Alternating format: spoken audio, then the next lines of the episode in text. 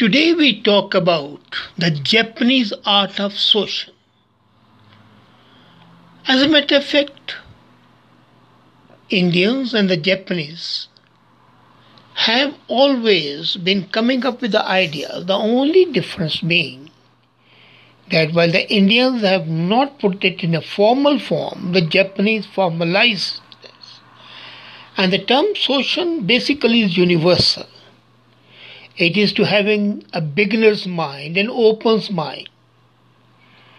And cultivating a beginner's mind helps us rediscover the joys of learning.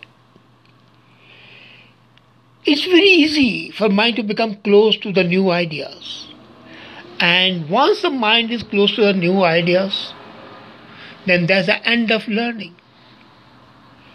It always happens that the more you know about a subject, the more likely you are to close your mind to the further learning. As a Zen monk, Suzuki put in his book Zen Mind, Beginner's Mind. In the beginner's mind, there are many possibilities, but in the experts, there are few. There are many historical examples which prove this. In 1912, for instance, the German geophysicist and explorer Alfred Wegener proposed, and that was not as per the perceived wisdom of the day.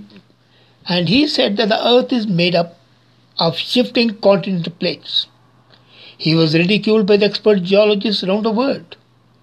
His German compatriots called his statement delirious raving. And USA scientists said that he's peddling in pseudo science. Decades later, the order, orthodox ideas were overturned and the accuracy of his ideas was acknowledged. There are similar studies. The Spanish neuroscientist Santiago Ramon's harsh decree that the adult humans are unable to grow new neurons persisted for decades in the face of mounting contradictory evidence.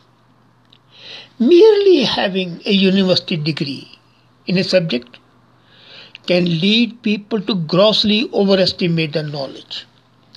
In one pertinent study in 2015 in Yale, the graduates were asked to estimate their knowledge of various subjects and tested their actual ability. And it was seen that the participants practically always overestimate their level of understanding and they understood, thought, believed that their level of understanding was the peak of knowledge at that time. That's unfortunate. Just as Suzuki wrote, and as historical anecdotes demonstrate, feeling like an expert breeds cold close mindedness. There was another study involved giving people the impression that they were relatively experts on a subject and it was done by giving them inflated scores on a test of political knowledge. It which led them to believe that the ideas of others were not acceptable, and this is called the earned dogmatism effect. Simple. Look at the GM foods, genetically modified foods. The evidence till today shows there is no danger in them. And yet, majority of the people do not regard them to be safe. They believe what they have always believed, and that is because of the dogmatized learning. Approaching issues with a beginner's mind are a healthy dose of intellectual humility can counter the disadvantages of intellectual hubris. The people who are intellectually humble actually know more, presumably because they are more receptive. Similarly, being intellectually humble is always associated with open mindedness and a great willingness to be receptive to the other people's perspectives. Arguably, just the tonic that our political febrile society needs today.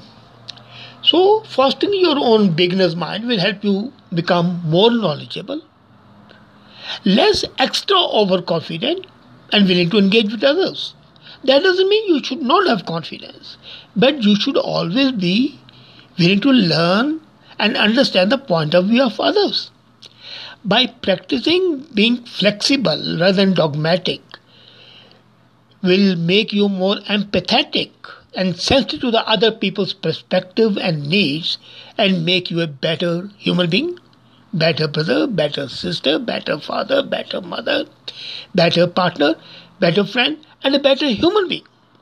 So, the most important first step is to establish a realistic sense of your own knowledge. Understanding our, your knowledge is different from overestimating your understanding of the subject. And especially so in the details of the political policies, a phenomenon called illusion of explanatory depth. And there's a very simple way to address this form. That is to make effort to explain a relevant issue or topic to yourself or someone in detail, either speaking out loud or in writing. This exercise makes the gaps in your knowledge apparent and the burst of the illusion of expertise is realized as a mere burst. If this sounds impractical, you can try a shortened version. And this was experimented in 2016 by psychologists in Washington and Lee University. And the same beneficial effect can be achieved by simply by adding a few seconds reflecting on your ability to explain a given situation or given issue to a real expert on a step by step casual manner with no gaps in the story. The biggest hurdle to being an open minded person is that we are naturally inclined to seek out information that supports our current views. This is what I call confirmation bias. We want only to learn things which we believe. We want only to read that history, that evidence, which is doesn't confront us but confirms us. And this process has to be stopped. And to combat confirmation bias, be aware that you suffer from it. Constantly remind yourself that it exists and take effective steps to oppose it. If that is done, you would understand that the people who are really interested in properly assessing how much they know would work harder in recruiting and weighing evidence. Normally, we don't recruit evidence. We don't weigh it. We don't condemn it. We don't balance it. And that's why the lopsided approach and the closed minds. The extra effort is likely to be little away unless you recruit contradictory reasons. Whatever ideas you have, try to find evidence which opposes it, which criticizes it, which goes against it. The way you think about intelligence and expertise is relevant to being more than open minded. It is going to enable you to have growth mindset theory. And that growth mindset is what is required. So, if you see aptitudes as malleable rather than as fixed, you are able to learn better. And that's what's to be done. People who have more intellectual, humble attitude tend to have a growth mindset towards intelligence. That makes sense. If you take the view that intelligence is something you are either blessed with or not, then acknowledging the gaps in your knowledge and wisdom might be threatening. But if you see intelligence as something to be developed, then finding holes in your knowledge is not threatening, instead, it's exciting. It is presenting you with new opportunities for learning. Intellectual humility can be temporarily enhanced, but if you keep on working it, it becomes a part of your thought process, your mental process. And one thing more, you can increase your intellectual humility very simply. Remember, you are a child, you are excited by everything. The sense of the wonder, the sense of awe permeated everything. You would go out and heard the chirping of sparrows. and then the cooing of a nightingale, you would like to understand the difference in the two. You saw a rainbow and your heart leapt up like Wordsworth at the sight of the rainbow. You saw clouds coming in the shapes of the animals. You perceived those shapes where your parents could not see it. Like, unfortunately, this emotion of awe, this emotion of wonder is more on those who have heard the fairy tales, which you have not. Or if you have heard them, you have forgotten them. The sense of awe is overwhelmed by prosaic living, closed minds. So, epistemological openness, there is a great willingness to look at things differently and to recognize the gaps in the knowledge. When you have a sense of why, how, these add to the sense of awe and wonderment, and then they make you capable of having an open mind. The emotion seems to reduce people's need to sacrifice their inbuilt bias. You don't have to be satisfied by closed arguments. If you are impacted by the closed arguments, then you can't grow. As a matter of fact, once you are aware of the gaps in the knowledge and take a keener interest in the issues, you would know what Albert Einstein had written. One who never experiences awe ceases to discover.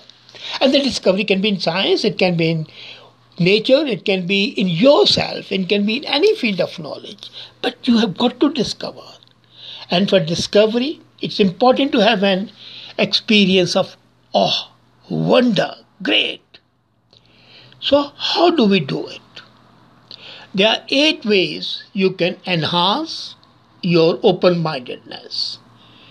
You can develop this art of shoshin.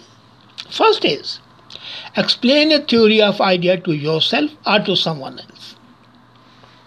Overconfidence in your own knowledge fuels closed mindedness. By explaining an idea or argument to someone else, you will get a more realistic view, a contradictory view, and you would be able to evaluate what you know and what you don't know, what's missing, where the gaps which you have to fulfill. Secondly, argue with yourself. It's an essential part of human psychology that we are inclined to seek knowledge and information that is consistent with our current views. This is confirmation bias. Get over that. Deliberately counteracted by debating with yourself be a good cop and a bad cop in yourself. Counteract whatever you are thinking to be right by debating with yourself. Look for an evidence and argument that challenges your current perspective, and you would find you a better man. Recognize the third thing that intelligence is not fixed, but is a sum total achieved through the pursuit of knowledge. It is accrual it is not something static, it keeps on adding. If you believe in the malleability of intellect, then you are having a growth mindset. By contrast, the people who are essentially either smart or ignorant by nature have a fixed mindset. So have a growth mindset, not a static mindset. And you know, I always say standing waters stagnate.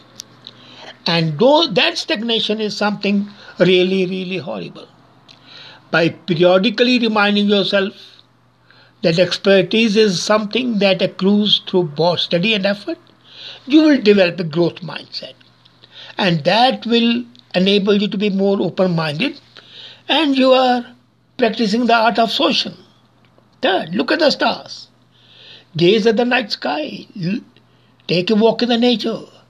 Listen to the beautiful chirping of the birds sound of the waves, sound of the storms, any activity that invokes in you the emotion of awe, any activity that makes you wonder the enormity of the beauty of the world will increase your feeling of humility and inspire open perspective.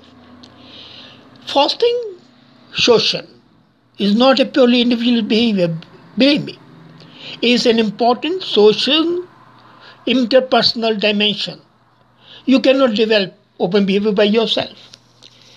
So, in an environment in which you feel respected and safe, this fear of being discovered as an ignorant is let down because people understand it. And you should be willing to expose your faults, your deficiencies, so that the empathy of other enables you to get over that. And that will help you. You can never study uh, become intellectually humble in a vacuum. Your relationship can shape how defensive you are about your knowledge and belief. To be more open minded, it helps to be loved and respected. And one last thing we have to bear in mind is that intellectual humility, having a shoshin, is more a state of mind than it's a trait. It's not a characteristic, it's not a habit, it's a mind state of mind. It varies with individual. It changes from situation to situation. It varies between people as a more stable aspect of personality. The pursuit of humility, the pursuit of open mindedness is an ongoing concern, not a goal that you can ever take off completely. You can never reach the end. It's a persistent growth for further growth because growth is a continuous process.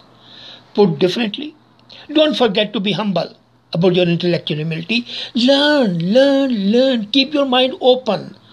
Let it like a sponge absorb things. And then, of course, if you have too much, declutter the useless thing and absorb more. Declutter more and absorb more. It's a continuous process. But the art of shoshin is something that sets you apart as a human being. Don't ever forget it. Thank you.